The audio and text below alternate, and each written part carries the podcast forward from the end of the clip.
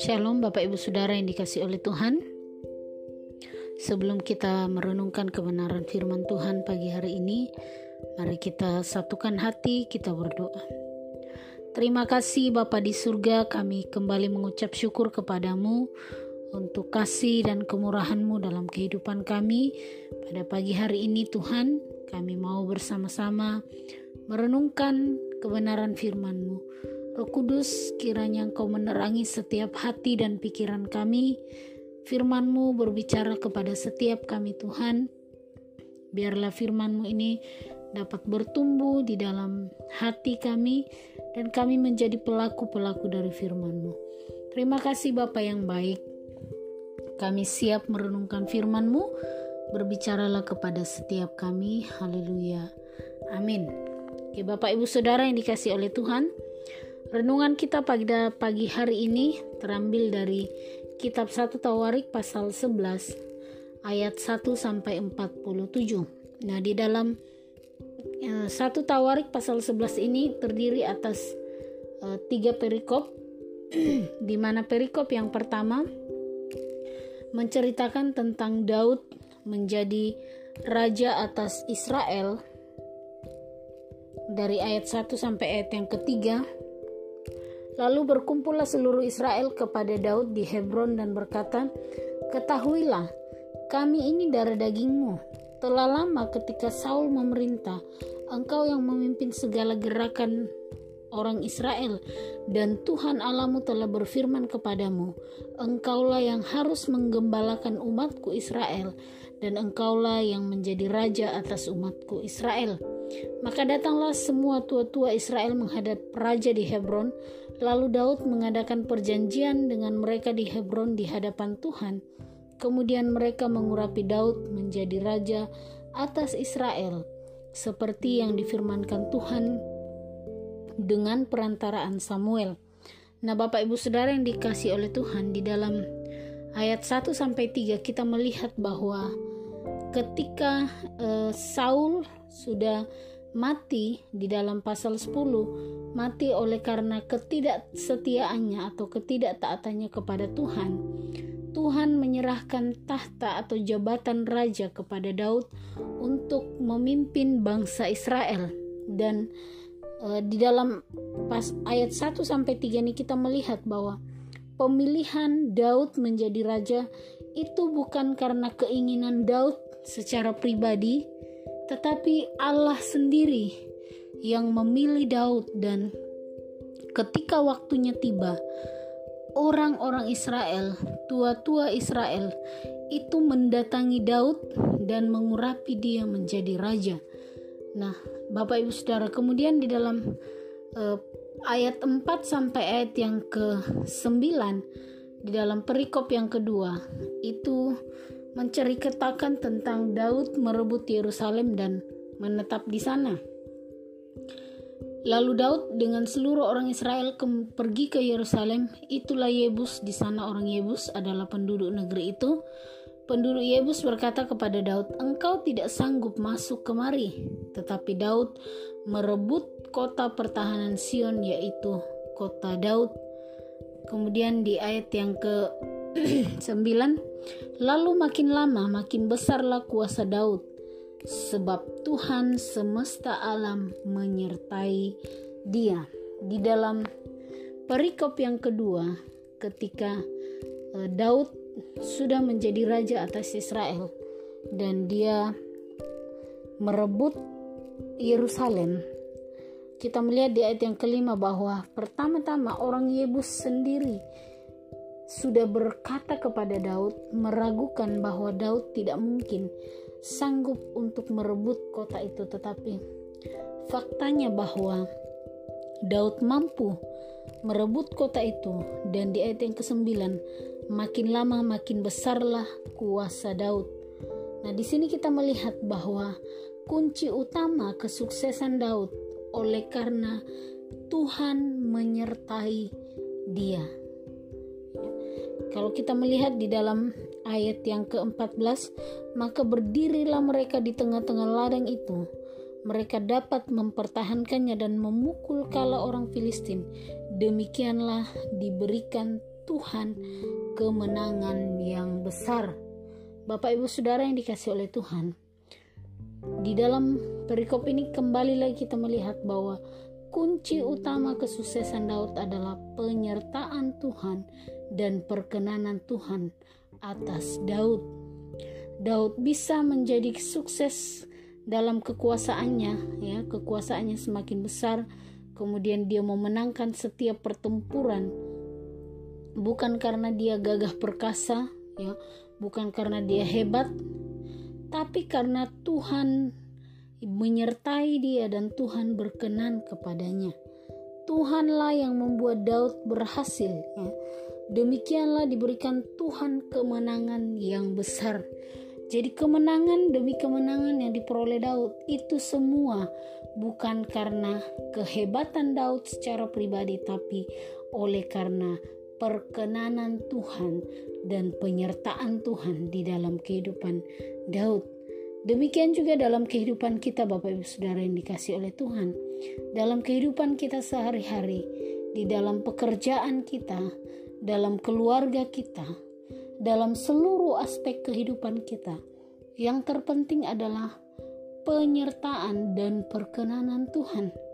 Pertanyaannya, apakah Tuhan menyertai setiap apa yang kita lakukan? Apakah Tuhan berkenan kepada setiap tindakan kita? Apakah Tuhan berkenan kepada setiap hal yang kita kerjakan setiap hari? Yang terpenting dalam kehidupan kita adalah bahwa Tuhan menyertai kita. Walaupun kita memiliki segalanya, kita berhasil, kita uh, punya segalanya Bapak Ibu Saudara, tapi kalau Tuhan tidak berkenan, waktu Tuhan tidak menyertai itu tidak akan memberikan arti apa-apa. Jadi penting di dalam kehidupan kita, mari kita mencari perkenanan Tuhan dan penyertaan Tuhan sehingga setiap hari kita mengizinkan kehidupan kita atau kita memastikan bahwa semua yang kita lakukan itu berkenan kepada Tuhan sehingga Tuhan menyertai. Mari kita memulai setiap hari kita dengan meminta penyertaan Tuhan supaya apa yang kita kerjakan sepanjang hari itu tidak menjadi sia-sia Bapak Ibu Saudara. Kemudian di dalam ayat 10 sampai ayat yang ke-47 itu perikop yang ketiga menceritakan tentang uh, pahlawan-pahlawan Daud.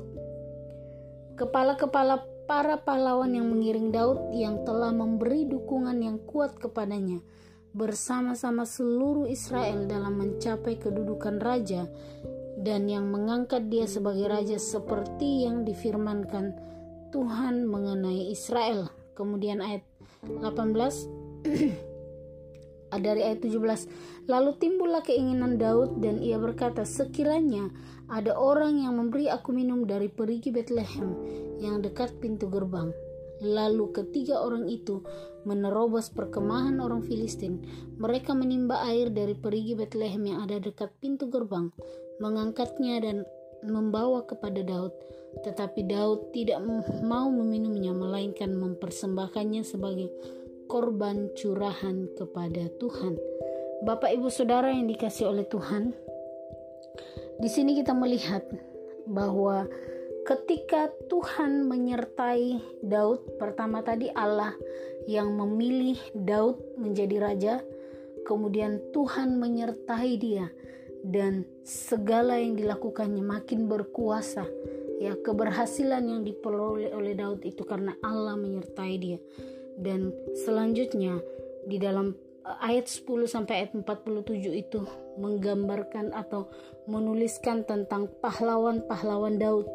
Di sini kita belajar satu hal bahwa waktu Allah menyertai, waktu Allah berkenan kepada apa yang kita kerjakan, Tuhan memperlengkapi Daud dengan mengirimkan orang-orang yang memberi dukungan kuat kepadanya ya pahlawan-pahlawan yang gagah perkasa, orang-orang yang setia kepada Daud.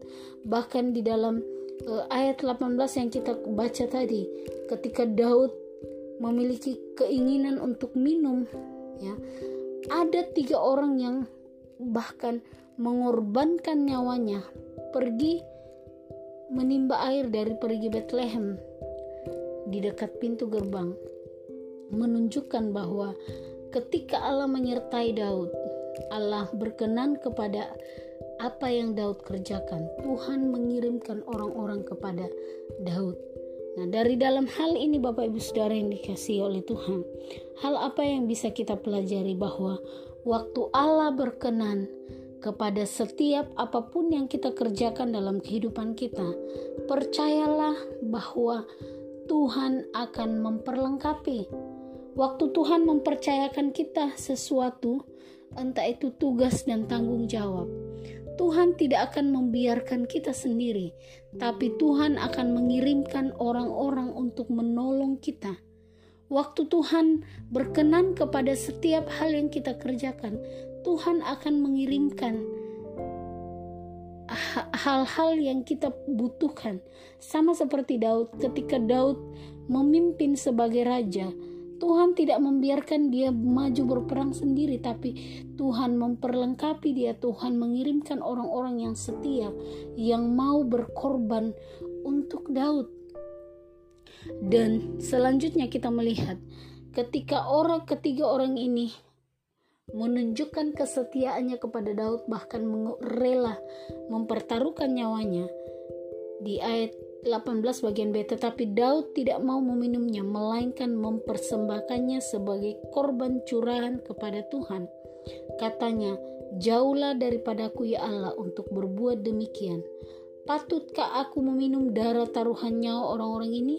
Sebab dengan mempertaruhkan nyawanya mereka membawanya dan tidak mau meminumnya. Itulah yang dilakukan ketiga pahlawan itu Bapak Ibu Saudara yang dikasih oleh Tuhan, waktu Allah mengirimkan orang-orang yang setia kepada Daud, yang loyalitas kepada Daud, Daud tidak menyia-nyiakan itu. Dia tidak me menggun dia tidak mengambil keuntungan di dalamnya. Tetapi sekali lagi bahwa Daud mempersembahkan ya air-air yang air yang diambil oleh ketiga orang tadi itu menunjukkan bahwa Daud mem mempersembahkannya kepada Tuhan artinya bahwa di dalam hal itu Daud mengembalikan segala kemuliaan kepada Tuhan. Dia mendahulukan Tuhan karena dia menghargai pengorbanan pahlawan-pahlawan tersebut. Di dalam kehidupan kita, waktu Tuhan memperlengkapi kita, Tuhan mengirimkan bantuan-bantuan kepada kita, entah itu orang-orang yang datang menolong kita ataupun hal apa pun yang Tuhan uh, nyatakan dalam kehidupan kita. Mari kita belajar untuk menghargai dan pertama-tama mengembalikan segala kemuliaan hanya kepada Tuhan. Bapak Ibu Saudara yang dikasih oleh Tuhan. Di dalam uh, pasal 11 ini kita melihat sekali lagi bahwa waktu Allah yang memilih kita. Sekali lagi, waktu Allah memilih kita, Allah akan menyertai kita, tapi pastikan bahwa setiap hari segala sesuatu yang kita lakukan, apakah itu berkenan kepada Tuhan atau tidak. Kemudian yang ketiga kita menyadari waktu Tuhan memilih kita, Tuhan ingin memakai kita. Percayalah bahwa Tuhan akan memperlengkapi kita Tuhan akan mengirimkan orang-orang yang tepat yang ada di sekeliling kita. Kita tidak bisa maju berjuang sendiri tanpa ada orang-orang yang ada di sekitar kita. Kadang-kadang mungkin tindakan-tindakan yang orang-orang itu berikan itu hanya tindakan kecil saja, tetapi itu bisa berdampak besar. Bapak Ibu mari menghargai orang-orang yang Tuhan izinkan ada di sekelilingmu Mungkin dia tidak melakukan hal-hal yang besar, tapi mari menghargai itu dan kita kembalikan segala kemuliaan hanya bagi Tuhan. Kiranya firman Tuhan ini memberkati setiap kita. Mari kita berdoa. Terima kasih Bapak yang baik, kembali kami mengucap syukur kepadamu Tuhan. Oleh karena kasih dan kemurahan Tuhan dalam kehidupan kami, terima kasih buat kebenaran firman-Mu Tuhan yang menyadarkan kami bahwa pentingnya penyertaan Tuhan di dalam kehidupan kami. Pentingnya perkenanan Tuhan dalam seluruh aspek kehidupan kami, dalam setiap hal apa pun yang kami kerjakan. Tuhan kami perlu Engkau menyertai setiap tindakan pekerjaan kami, keluarga kami, semua hal yang kami kerjakan Tuhan. Karena tanpa penyertaan Tuhan semuanya akan sia-sia.